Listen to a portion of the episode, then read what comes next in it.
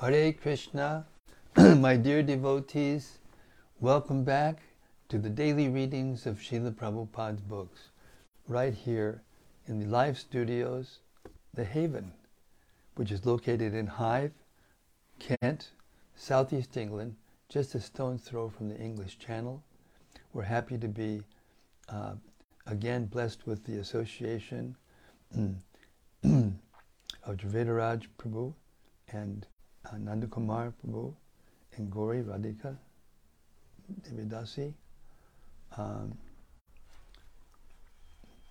we're here keeping, trying to keep the atmosphere spiritualized with as many people as possible um, by hearing transcendental sound together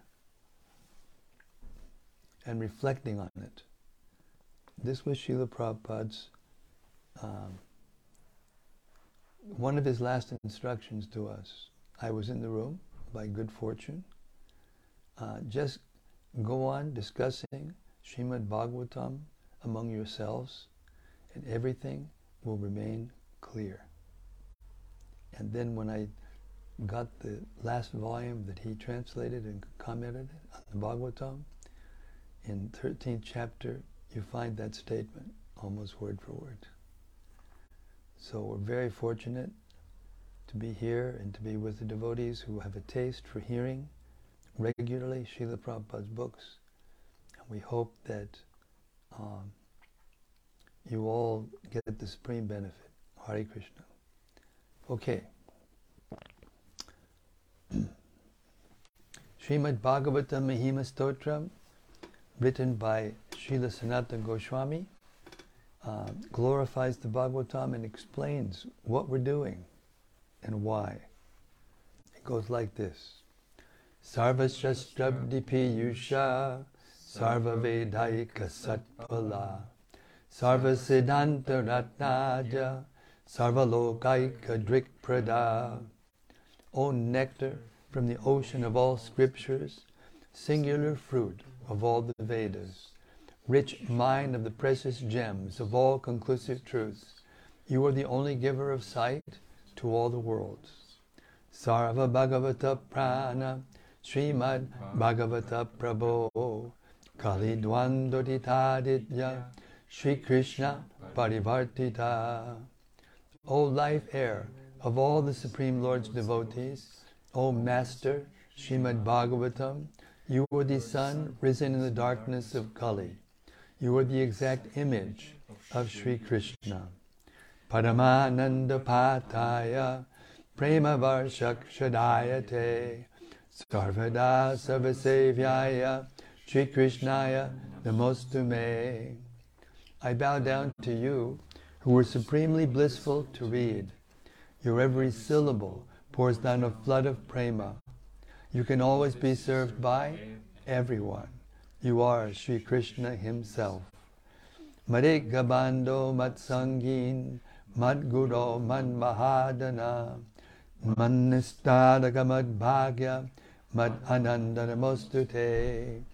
My only friend, my constant companion, my spiritual master, my great wealth, my savior, my good fortune, my source of ecstasy, I bow down to you.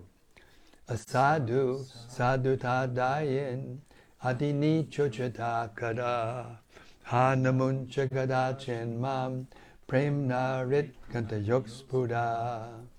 O bestower of saintliness to the unsaintly, O exalter of the most fallen, please never leave me.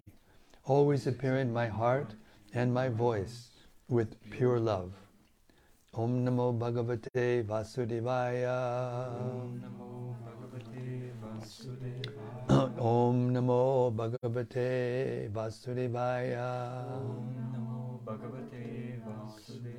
Om Namo Bhagavate Vasudevaya.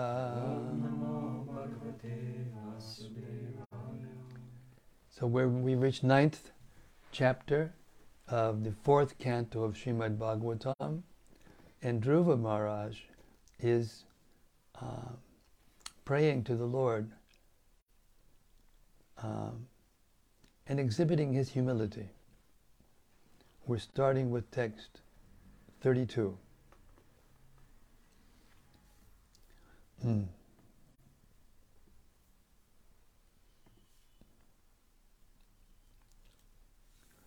Since all the demigods who were situated in the higher planetary system will have to come down again, they are all envious of my being elevated to Vaikuntha Loka by devotional service. These intolerant demigods have dissipated my intelligence, and only for this reason could I not accept the genuine benediction of the instructions of sage Narada. Purport As shown in many instances in the Vedic literature, when a person undergoes severe austerities, the demigods become very much perturbed because they are always afraid of losing their posts as predominating deities of the heavenly planets. It is known to them that their position in the higher planetary system is impermanent, as it is stated in the Bhagavad Gita, ninth chapter, Chine Punye Martyalokam Vishanti. It is said in the Gita that after, exalt, after exhausting the results of their pious activities, all the demigods who were inhabitants of the higher planetary system have to come back again to this earth. It is a fact that the demigods control the different activities of the limbs of our bodies. Factually, we are not free in moving our eyelids. Everything is controlled by them. Dhruva Maharaja's conclusion is that these demigods, being envious of his superior position in devotional service, conspired against him to pollute his intelligence. And thus, although he was the disciple of a great Vaishnava, Narada Muni, he could not accept Narada's valid instructions. Now Dhruva Maharaj regret, regretted very much that he had neglected these instructions. Narada Muni had asked him, Why should you bother about insult or adoration from your stepmother? He, of course, said to Dhruva Maharaj that since Dhruva was only a child, what did he have to do with such insult or adoration? But Dhruva Maharaj was determined to achieve the benediction of the Supreme Personality of Godhead, and therefore Narada advised him to go back home for the time being, and in mature time he could try to practice devotional service. Dhruva Maharaj regretted that he had rejected the advice of Narada Muni and was adamant in asking him for something perishable, namely revenge against his stepmother for her insult and possession of the kingdom of his father. Dhruva Maharaj regretted very much that he could not take seriously the instruction of his spiritual master and that his consciousness was thus contaminated.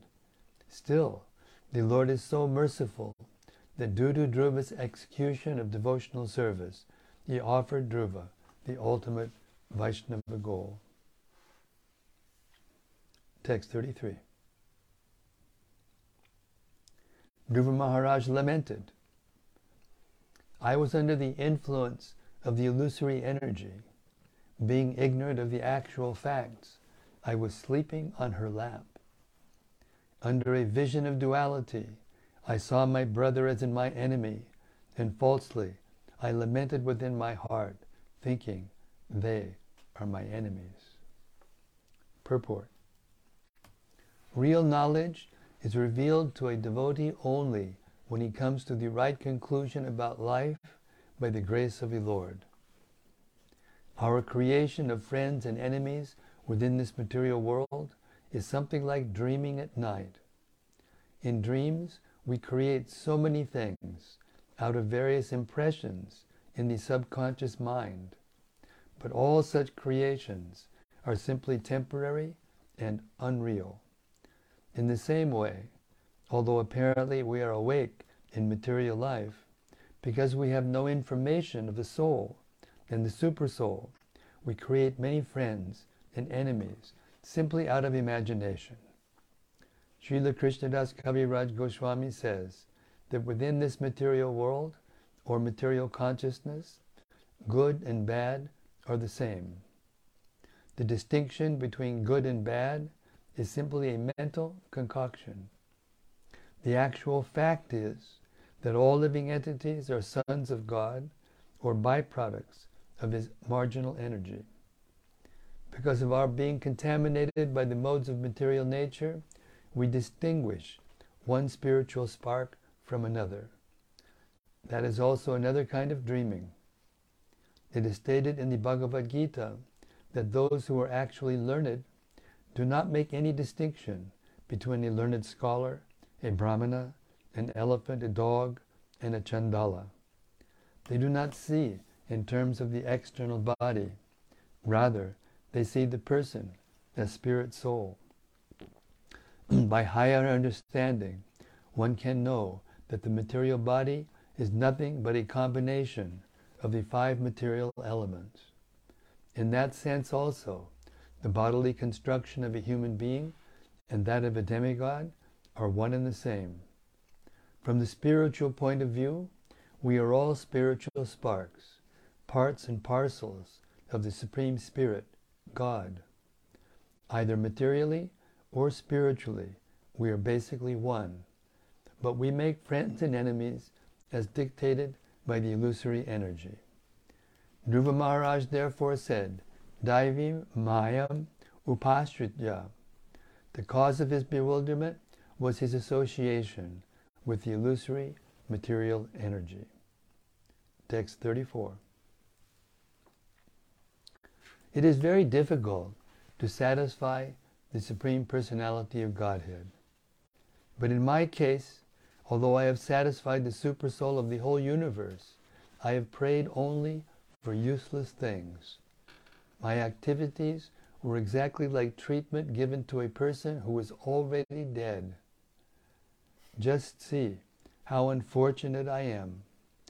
For in spite of meeting the Supreme Lord, who can cut one's link to birth, birth and death, I have prayed for the same connections again. Purport. Sometimes it so happens that a devotee engaged in the loving service of the Lord desires some material benefit in exchange for, his, for this service. This is not the proper way to discharge devotional service. Out of ignorance, of course, sometimes a devotee does so, but Dhruva Maharaj regrets his personal behavior in this connection. Text 35.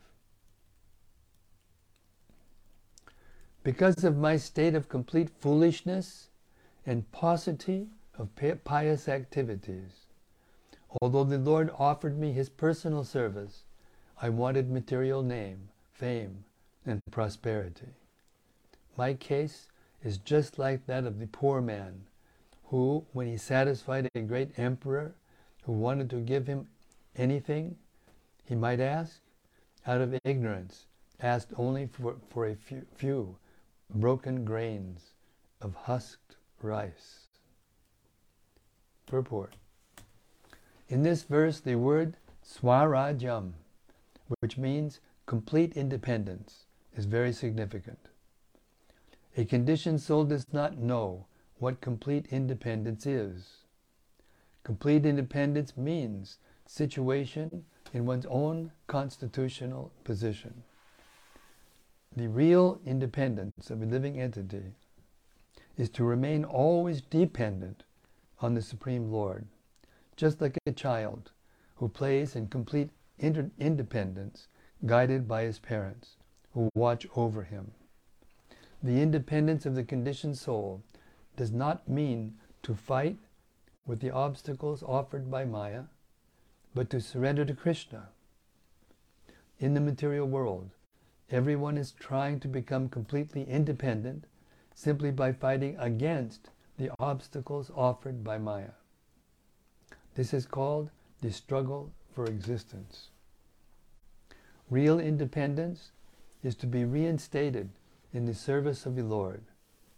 Anyone who goes to the Vaikuntha planets or Goloka Vrindavan planet is freely offering his service to the Lord. That is complete independence. Just contrary to this is material overlordship, which we wrongly take to be independence. Many great political leaders have tried to establish independence, but due to such so called independence, the people's dependence has only increased.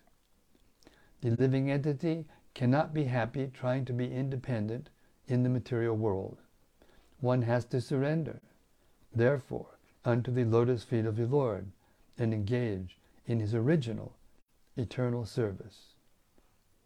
Dhruva Maharaj regrets that he wanted material opulence and greater prosperity than that of his great grandfather, Lord Brahma. His begging from the Lord was like a poor man's asking a great emperor for a few grains of broken rice. The conclusion is that anyone who is engaged in the loving service of the Lord should never ask for material prosperity from the Lord. The awarding of material prosperity simply depends on the stringent rules and regulations of the external energy. Pure devotees ask the Lord only for the privilege of serving Him. This is our real independence.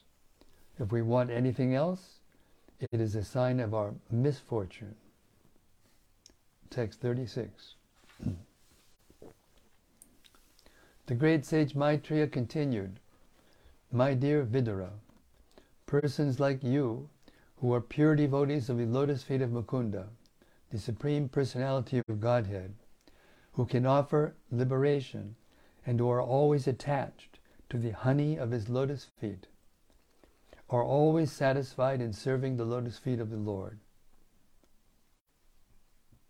are always satisfied in serving at the lotus feet of the Lord. In any condition of life, such persons remain satisfied, and thus they never ask the Lord for material prosperity. Purport In the Bhagavad Gita, the Lord says that He is the supreme enjoyer, the supreme proprietor of everything and anything within this creation, and the supreme friend of everyone. When one knows these, these things perfectly, he is always satisfied. The pure devotee never hankers after any kind of material prosperity. The karmis, however, or jnanis or yogis endeavor always for their own personal happiness. Karmis work day and night to improve their economic condition. Jnanis undergo severe austerities in order to get liberation. And yogis also undergo severe austerities by practicing the yoga system for attainment of wonderful mystic powers. A devotee, however, is not interested in such activities. He does not want mystic powers or liberation or material prosperity. He is satisfied in any condition of life as long as he is constantly engaged in the service of the Lord. The Lord's feet are compared to the lotus, wherein there is saffron dust. A devotee is always engaged in drinking the honey from the lotus feet of the Lord. Unless one is freed from all material desires, he cannot actually taste the honey from the Lord's lotus feet. One has to discharge his devotional duties without being disturbed by the coming and going of material circumstances. This desirelessness for material prosperity is called nishkama. One should not mistakenly think that nishkama means giving up all desires. That is impossible. A living entity is eternally existent, and he cannot give up desires. A living entity must have desires. That is the symptom of life. When there is a recommendation to become desireless, It is to be understood that this means that we should not desire anything for our sense gratification. For a devotee, this state of mind, nispriha, is the right position. Actually, every one of us is, already has an arrangement for our standard of material comforts. A devotee should always remain satisfied with the standard of comforts offered by the Lord, as stated in the Ishopanishad, Tena Tyaktena Bunchita. This, time, this saves time for executing Krishna consciousness. Text 37.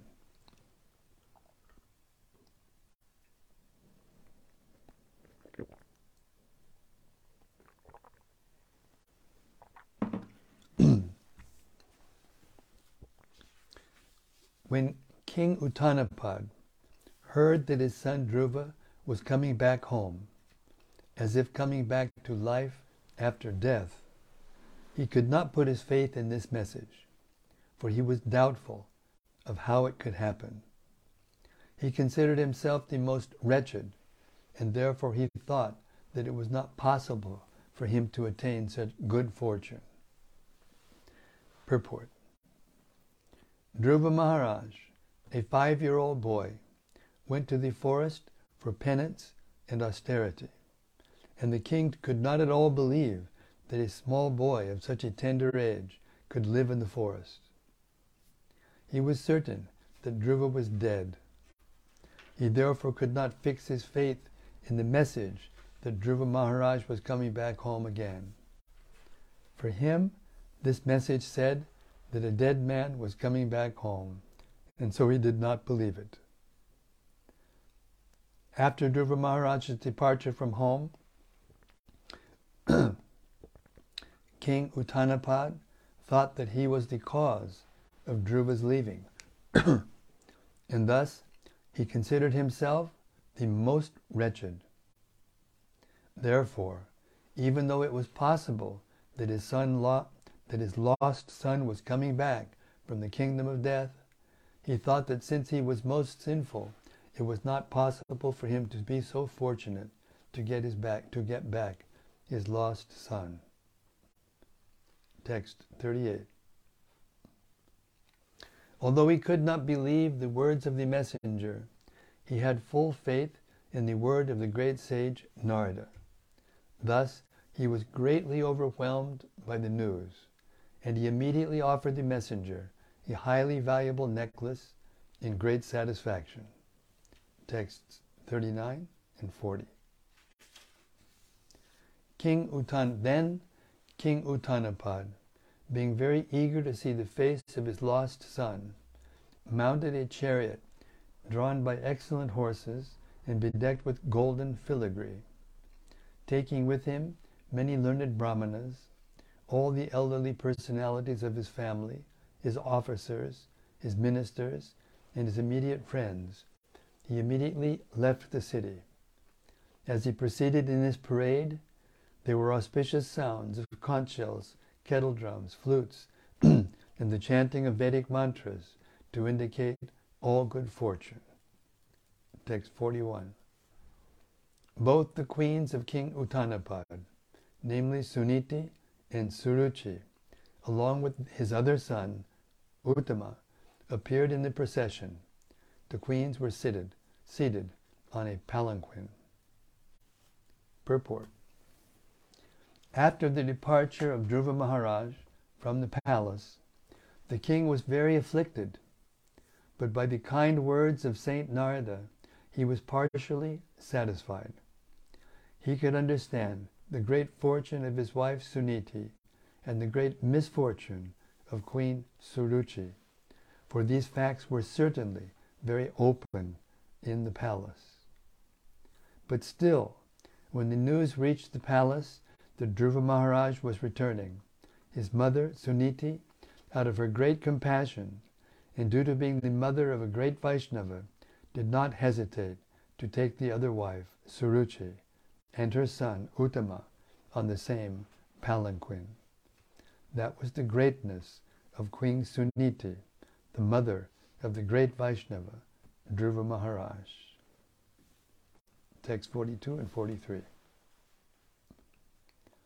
Upon seeing Dhruva Maharaj approaching, upon seeing Dhruva Maharaj approaching the neighborhood, the neighboring small forest, King Uttanapad, with great haste, got down from his chariot. He had been very anxious for a, very, for a long time to see his son Dhruva, and therefore with great love and affection he went forward to embrace his long-lost boy. Breathing very heavily, the king embraced him with both arms. But Dhruva Maharaj was not the same as before. He was completely sanctified by spiritual advancement due to having been touched by the lotus feet of the Supreme Personality of Godhead. Text 44. Reunion with Dhruva Maharaj filled King Uttanapad's long cherished desire, and for this reason he smelled Dhruva's head again and again, and bathed him with torrents of very cold tears. Purport. By nature's way, when a man cries, there may be two causes. When one cries in great happiness upon the fulfillment of some desire, the tears coming forth from the eyes are very cold and pleasing, whereas tears in times of distress are very hot. Text 45. Then Dhruva Maharaj, the foremost of all nobles, first of all offered his obeisances at the feet of his father and was honored by his father with various questions. He then bowed his head at the feet of his two mothers. Purport. It may be questioned why Dhruva Maharaj offered his respect not only to his mother but also to his stepmother, due to whose insults he had to leave home. Hmm. the answer is that after achieving perfection by self-realization and seeing the Supreme Personality of Godhead face to face, Dhruva Maharaj was completely freed from all contamination of material desire. Feelings of insult or honor in this material world are never perceived by a devotee. Lord Chaitanya therefore says that one has to be humbler than the grass, and he recommends more tolerant than the tree to execute devotional service.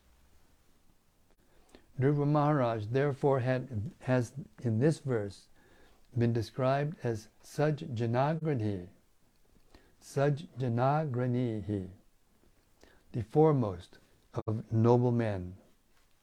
The pure devotee is the noblest of all, and he has no feelings of animosity towards anyone. Duality due to animosity is a creation of this material world. There is no such thing in the spiritual world, which is the absolute reality. Text 46. Suruchi the younger mother of Dhruva Maharaj, seeing that the innocent boy had fallen at her feet, immediately picked him up, embraced him with her hands, and with tears of feeling, she blessed him with the words, My dear boy, long may you live. Text 47. Unto one who has transcendental qualities due to friendly behavior with the Supreme Personality of Godhead, all living entities offer honor, just as water automatically flows down by nature. Purport. The question may be raised in this connection, why Suruchi, who was not at all favorably disposed towards Dhruva, blessed him. Long may you live which means that she, she also desired good fortune for him. The answer is given in this verse. Since Dhruva Maharaj was blessed by the Lord, due to his transcendental qualities, everyone was bound to offer him all respects and benediction, just as water, by its nature, flows downward. A devotee of the Lord does not demand respect from anyone But wherever he goes, he is honored by everyone throughout the whole world with all respect. Srinivasacharya said that the six Goswamis of Vrindavan are respected throughout the entire universe because a devotee, having pleased the Supreme Personality of Godhead, the source of all emanations, automatically pleases everyone, and thus everyone offers him respect. Text 48. The two brothers, Uttama and Dhruva Maharaj, also exchanged their tears. They were overwhelmed by the ecstasy of love and affection, and when they embraced one another, the hair on their bodies stood up. Text 49. Suniti, the real mother of Dhruva Maharaj, hmm, embraced the tender body of her son, who was, who, was, who was dearer to her than her own life, and thus forgot all material grief, for she was very pleased.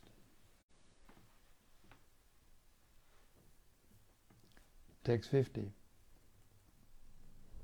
My dear Vidura, Suniti was the mother of a great hero. Her tears, together with the milk flowing from her breasts, wet the whole body of Dhruva Maharaj. This was a great auspicious sign.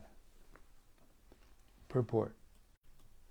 When de- deities are installed, they are washed with milk, yogurt, and water, and this ceremony is called Abhishek. In this verse, it has been especially mentioned that the tears which flowed down from the eyes of Suniti were all auspicious. This auspiciousness of the Abhishek ceremony performed by his beloved mother was an indication that in the very near future Dhruva Maharaj would be installed on the throne of his father. The history of Dhruva Maharaj's leaving home was that his father refused to give him a place on his lap, and Dhruva Maharaj determined that unless he got the throne of his father, he would not come back. Now this Abhishek ceremony, performed by his beloved mother, was an indication that he would occupy the throne of Maharaj Uttanapad. It is also significant in this verse that Suniti, mother of Dhruva Maharaj, is described as Virasu, a mother who produced a great hero. There are many heroes in the world, but there is no comparison to Dhruva Maharaj, who was not only a heroic emperor of this planet, but also a great devotee. A devotee is also a great hero because he conquers the influence of Maya. When Lord Chaitanya inquired from Ramananda Roy about the most famous man in the world, the latter replied that anyone who is known as a great devotee of the Lord is to be accepted as the most famous. Text 51. The residents of the palace praised the queen.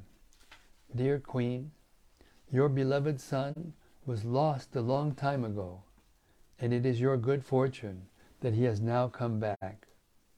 It appears, therefore, that your son will be able to protect you for a very long time and will put an end to all your material pangs. Text 52. Dear Queen, you must have worshipped the Supreme Personality of Godhead who delivers his devotees from the greatest danger. Persons who constantly meditate upon Him surpass the course of birth and death. This perfection is very difficult to achieve. Purport Dhruva Maharaj was the lost child of Queen Suniti, but during his absence, she always meditated upon the Supreme Personality of Godhead, who was able to rescue his devotee from all dangers. While Dhruva Maharaj was absent from his home, not only did he undergo severe austerities in the forest of Madhuvan, but at home also his mother prayed to the Supreme Lord for his safety and good fortune. In other words, the Lord was worshipped by both the mother and the son, and both were able to achieve the supreme benediction from the Supreme Lord. The word sudur, sudurjayam, an adjective which indicates that no one can conquer death, is very significant. When Dhruva Maharaj was away from his home, his father thought that he was dead. Ordinarily, a king's son, only five years old and away from home in the forest, would certainly be supposed dead. But by the mercy of the Supreme Personality of Godhead, not only was he saved, but he was blessed with the highest perfection. Text 53. The sage Maitreya continued, My dear Vidura, when everyone was thus praising Dhruva Maharaj, the king was very happy, and he had Dhruva and his brother seated on the back of a she-elephant. Thus he returned to his capital, where he was praised by all classes of men. Text 54. The whole city was decorated with columns of banana trees containing bunches of fruits and flowers, and betel nut trees with leaves and branches were seen here and there. There were also many gates set up which were structured to give the appearance of sharks. Purport Auspicious ceremonies with decorations of the green leaves of palms, coconut trees, betel nut trees, and banana trees, and fruits and flowers and leaves are an old age custom in India. To receive his great son Dhruva Maharaj, King Uttanapad arranged a good reception, and all the citizens very enthusiastically took part with great jubilation. Text 55. At each and every gate there were burning lamps and big water pots decorated with differently colored cloth, strings of pearls, flower garlands, and hanging mango leaves. Text 56. In the city, in the capital city, there were many palaces, city gates, and surrounding walls, which were already very, very beautiful. And on this occasion, all of them were decorated with golden ornaments. The domes of the city palaces glittered, as did the domes of the beautiful airplanes which hovered over the city.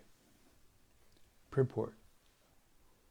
Regarding the mention of airplanes here, it is suggested by Srimad Vijayadwaj Tirtha that on this occasion the demigods from higher planetary systems also came in their airplanes to bestow their blessings on Dhruva Maharaj on his arrival at the capital of his father. It also appears that all the domes of the city palaces, as well as the pinnacles of the airplanes, were decorated with ornamental work in gold. And being reflected by the sunshine, they were all glittering. We can observe a specific distinction between Dhruva Maharaj's time and modern days, for the airplanes in those days were made of gold, whereas at present moment airplanes are made of base aluminum. This just gives a hint of the opulence of Dhruva Maharaj's days and the poverty of modern times. Text 57. How many verses do we have in this chapter? 67. Okay, we'll, we won't go all the way to it. Text 57 all the quadrangles, lanes, and streets in the city, and the raised sitting places at the crossings were thoroughly cleansed and sprinkled with sandalwood water, and and auspicious grains such as rice and barley, and flowers, fruits, and many other auspicious presentations were scattered all over the city. Text 59, 60, 58, 59.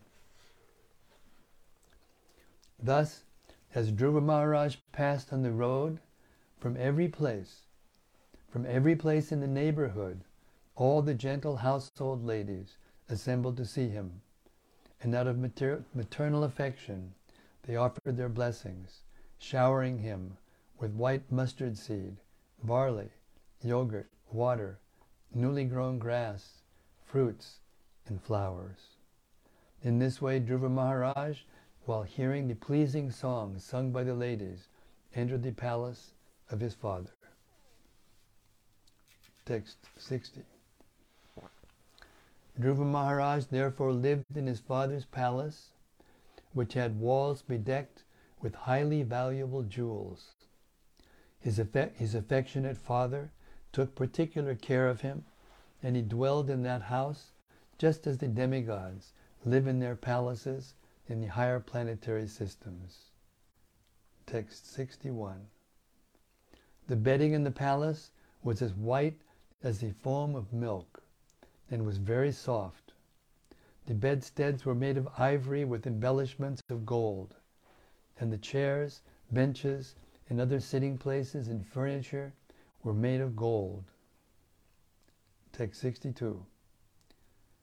The palace of the king was surrounded by walls made of marble, with many engravings made of valuable jewels like sapphires, which depicted beautiful women with shining jewel lamps in their hands.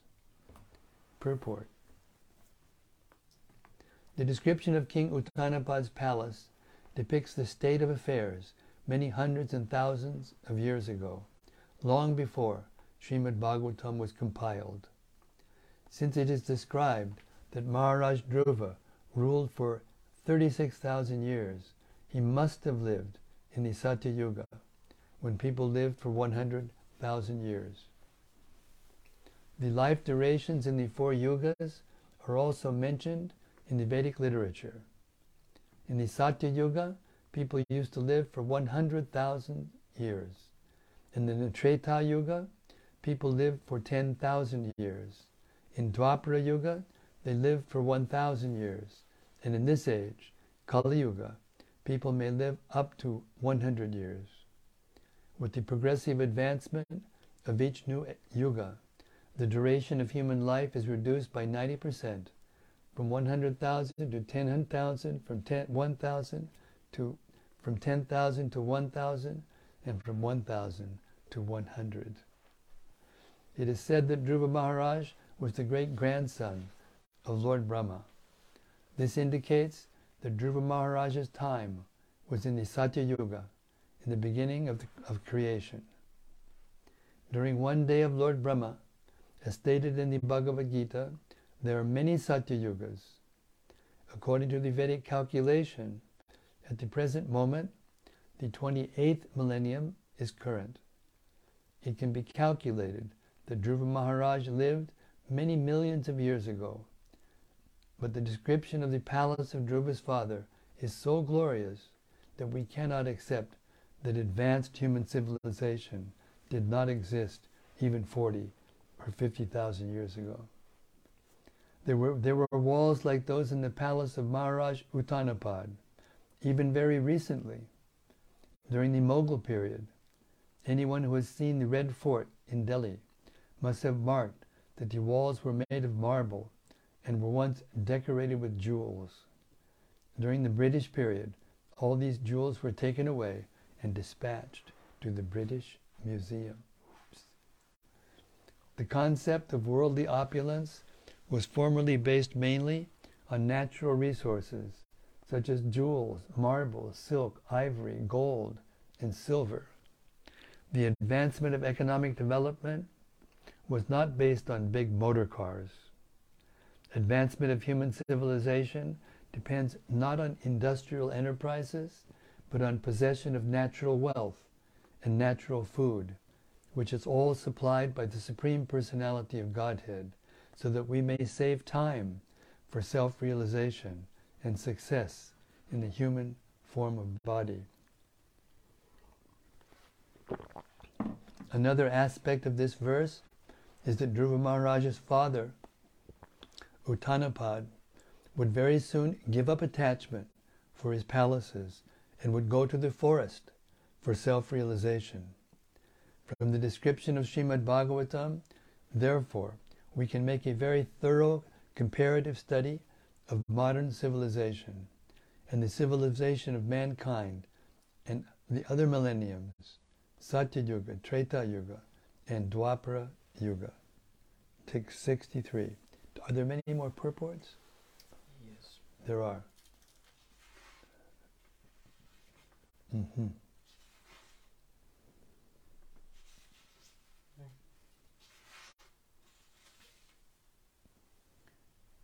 Text 63.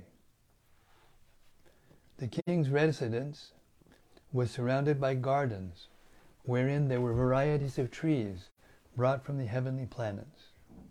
In those trees there were pairs of sweetly singing birds and almost mad bumblebees, which made a very relishable buzzing sound. Purport. In this verse, the word Amara Drumahai, with trees brought from the heavenly planets, is very significant.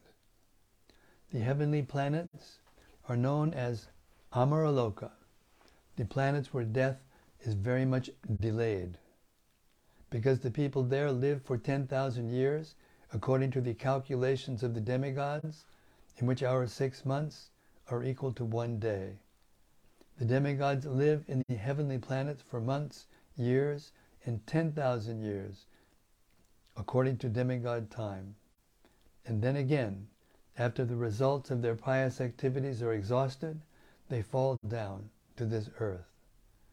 These are the statements that can be collected from Vedic literature.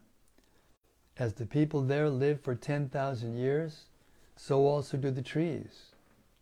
Of course, there are here on this earth, there are many trees which live for 10,000 years. So what to speak of the trees on the heavenly planets? They must live for more than many tens of thousands of years.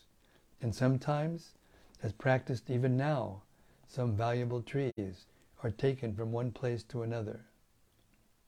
It is elsewhere stated that when Lord Krishna went to the heavenly planets with his wife, Satyabhama, he took a parijata flower tree from heaven and brought it to the earth. There was a fight between Krishna and the demigods due to the parijata trees being taken from heaven to this planet. The parijata plant was planted in the palace of Lord Krishna, which was occupied by Queen, Queen Satyabhama.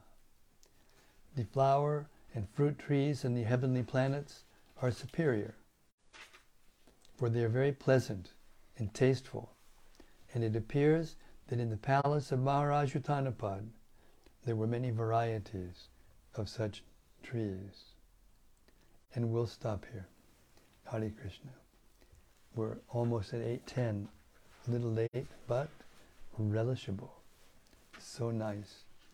So we'll start with Text 64 tomorrow, and we will wait patiently for the reflections of the assembled devotees about what we've just read. Hare Krishna.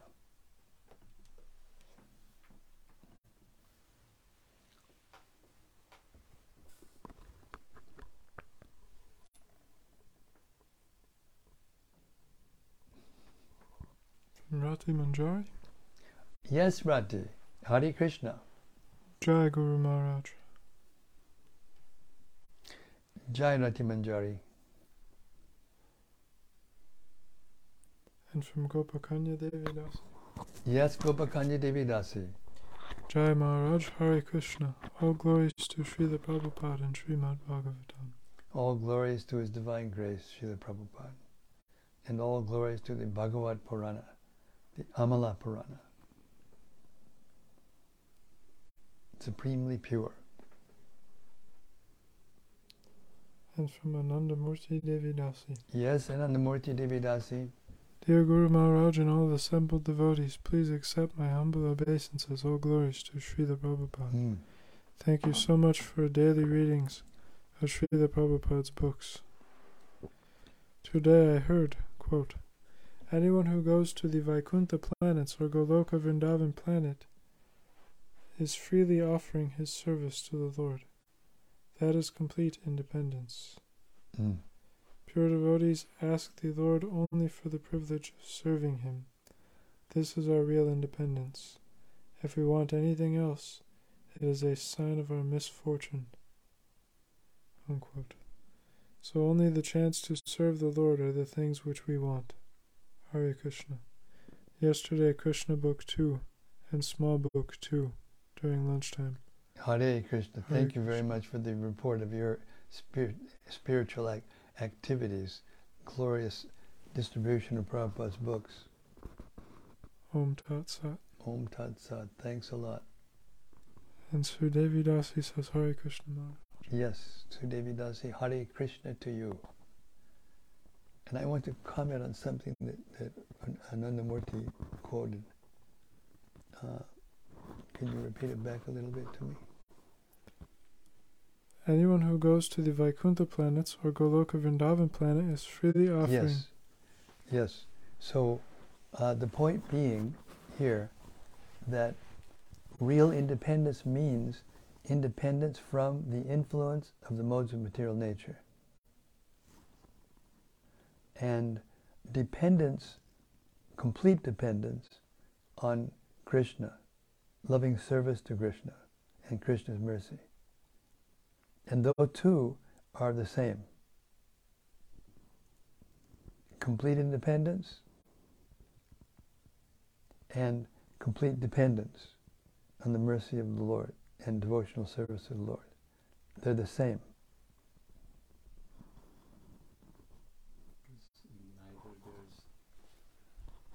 Hare Krishna.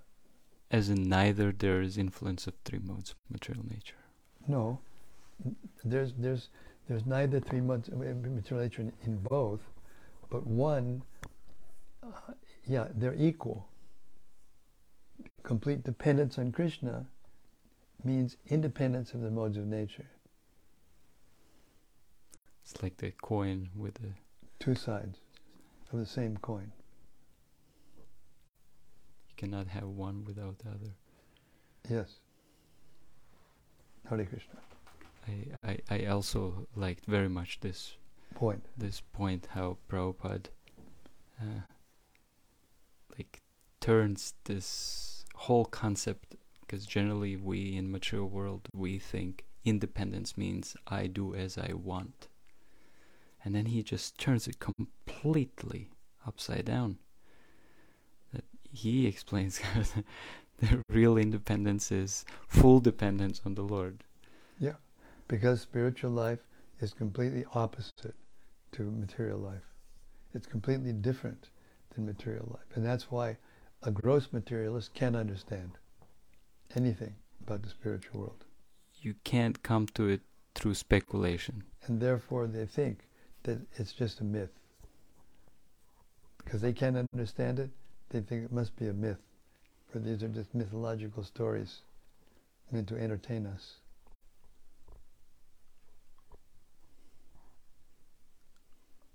Hare Krishna. I also liked uh, the that moment of Suniti, the glory of her, how she could have acted in a different way, but she was so, um, I mean, uh, graceful and generous, and Yeah, she was the Yeah. mother of a great soul. And uh, we'll see in the coming days, we'll see how when Dhruva Maharaj went back to Godhead, he thought, oh, what about my mother? And then he turned around and looked, and there was another airplane carrying a mother with him back to Godhead. So she was a great soul also. The Shiksha Guru, Vartma Pradarshika Guru of Dhruva Maharaj.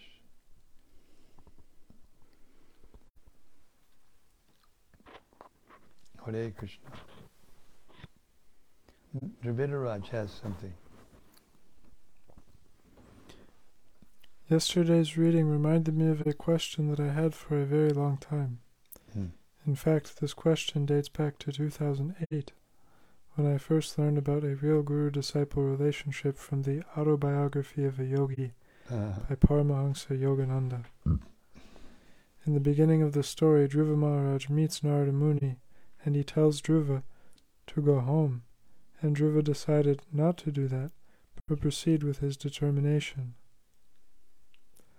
When I read the story for the first time, I was surprised to see Srila Prabhupada write that that was a proper thing for Dhruva to do, because Narada Muni was just testing him.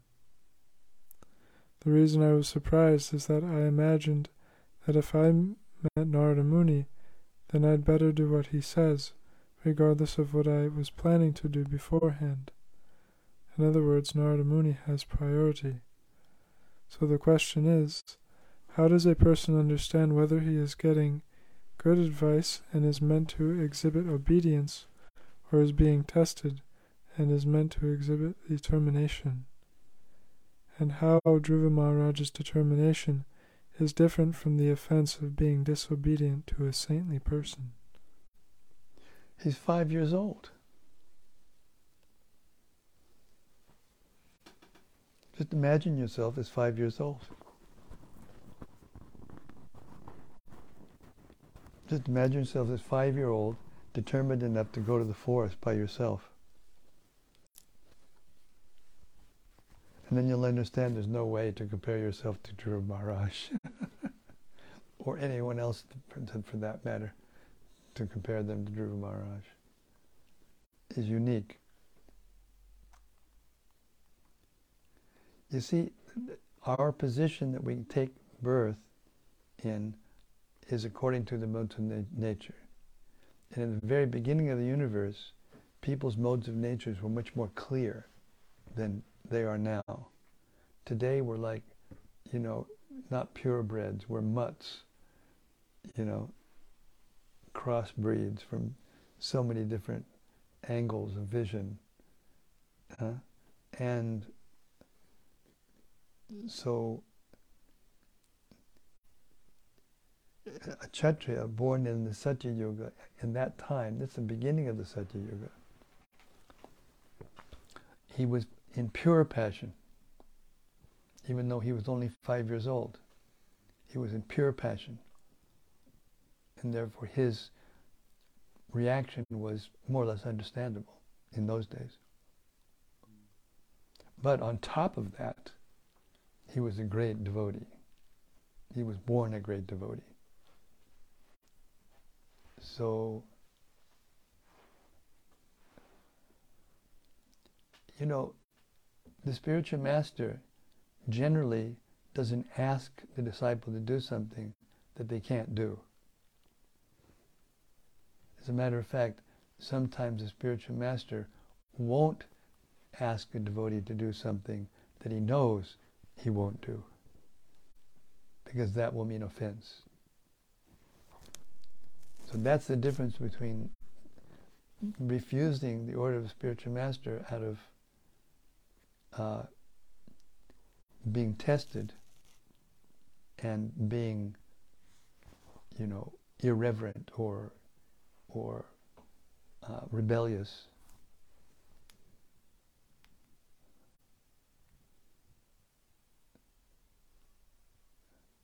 We can't imagine a five-year-old acting like that, except for Prahlad Maharaj. They're the only two five years old, five-year-olds in the Bhagavatam that are acting like that.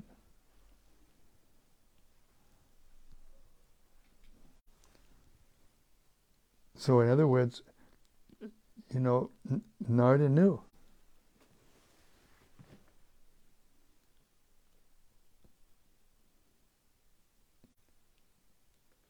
So when he tested, after he tested him, and he saw that his determination, because he's only five years old, you know, who can think that a five-year-old could do something like that?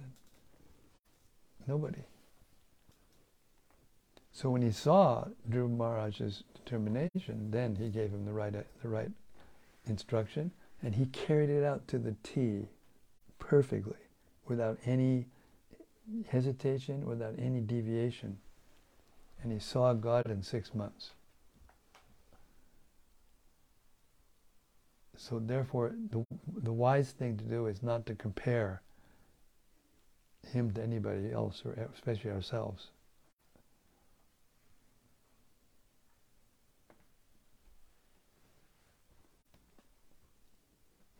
Hare Krishna. This is from Subarao. Yes, Subarao. Hare Krishna Maharaj, please accept my humble obeisances and all glories to Srila Prabhupada. Thank you for your daily readings. It is a pleasant reading today that Dhruva Maharaj is back home and how the residents in the kingdom have welcomed him. Happier moments. Hmm. Daily readings, Ki Jai. Jai Ho. That's the nature of the material world.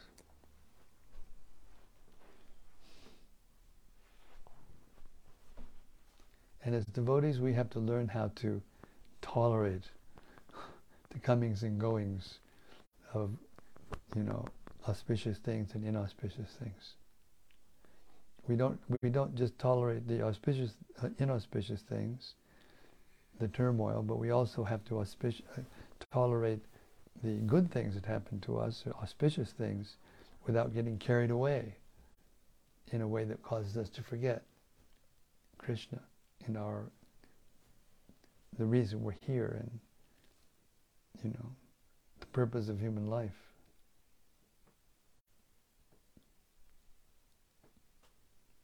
Hare Krishna.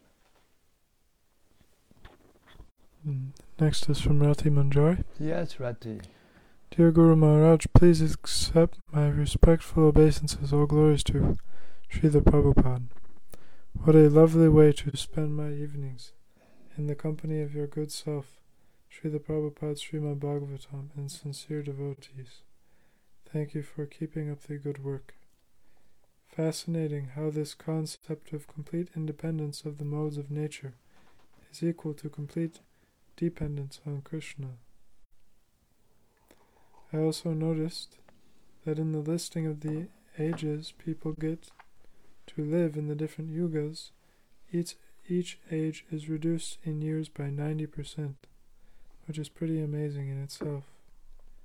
I reflected that in a sense it is Krishna's mercy hmm. that in this difficult age of Kali, we have we only have to live a maximum of 100 years. Yeah, therefore sometimes the demigods pray to take birth in Kali Yuga at this time, especially after Krishna appeared, so that they can go back to home as quickly as possible.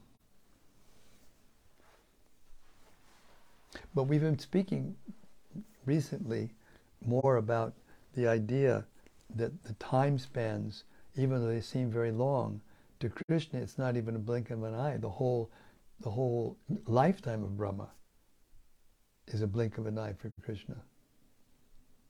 It's there's no way that we can understand that with our like you said, with, with our speculative reasoning. No way.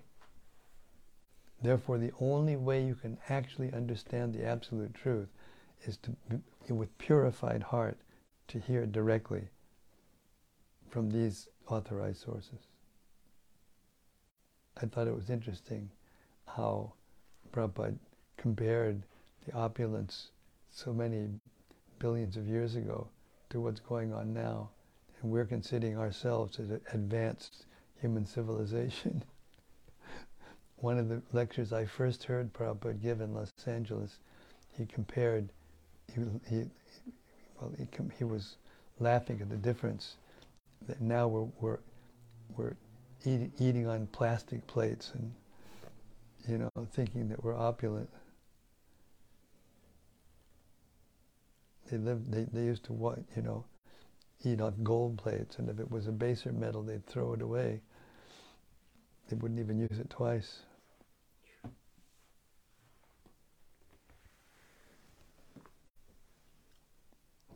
And also how it was described in the purports, how the natural resources are real opulence. I outlined it. Uh, he says advancement of human civilization depends not on industrial enterprises, but on possession of natural wealth and natural food, which Mm. is all supplied by the Supreme Personality of Godhead, so that we may save time for self realization and success in the human form of body. Yes, and now what will we do? The next thing, we'll, we will fight over water. Water is coming from the sky, It won't come from the sky as much and later on in Kali Yuga. Now it's just sometimes too much and too, sometimes too, not enough. But the, the day will come in Kali Yuga when there won't be any rain. So now they'll, they'll fight more and more. They'll fight over rain, over water. Now they're fighting over oil. It'll be soon fighting over water because they can't live without water.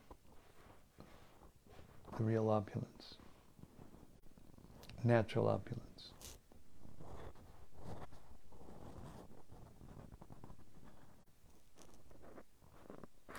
Okay, I'm overwhelmed again. Thank you so much. Um, Srimad Bhagavatam ki jai. Sama Beda Bhakta Brinda ki jai. Gaur Premanandi Hari Hari Bol.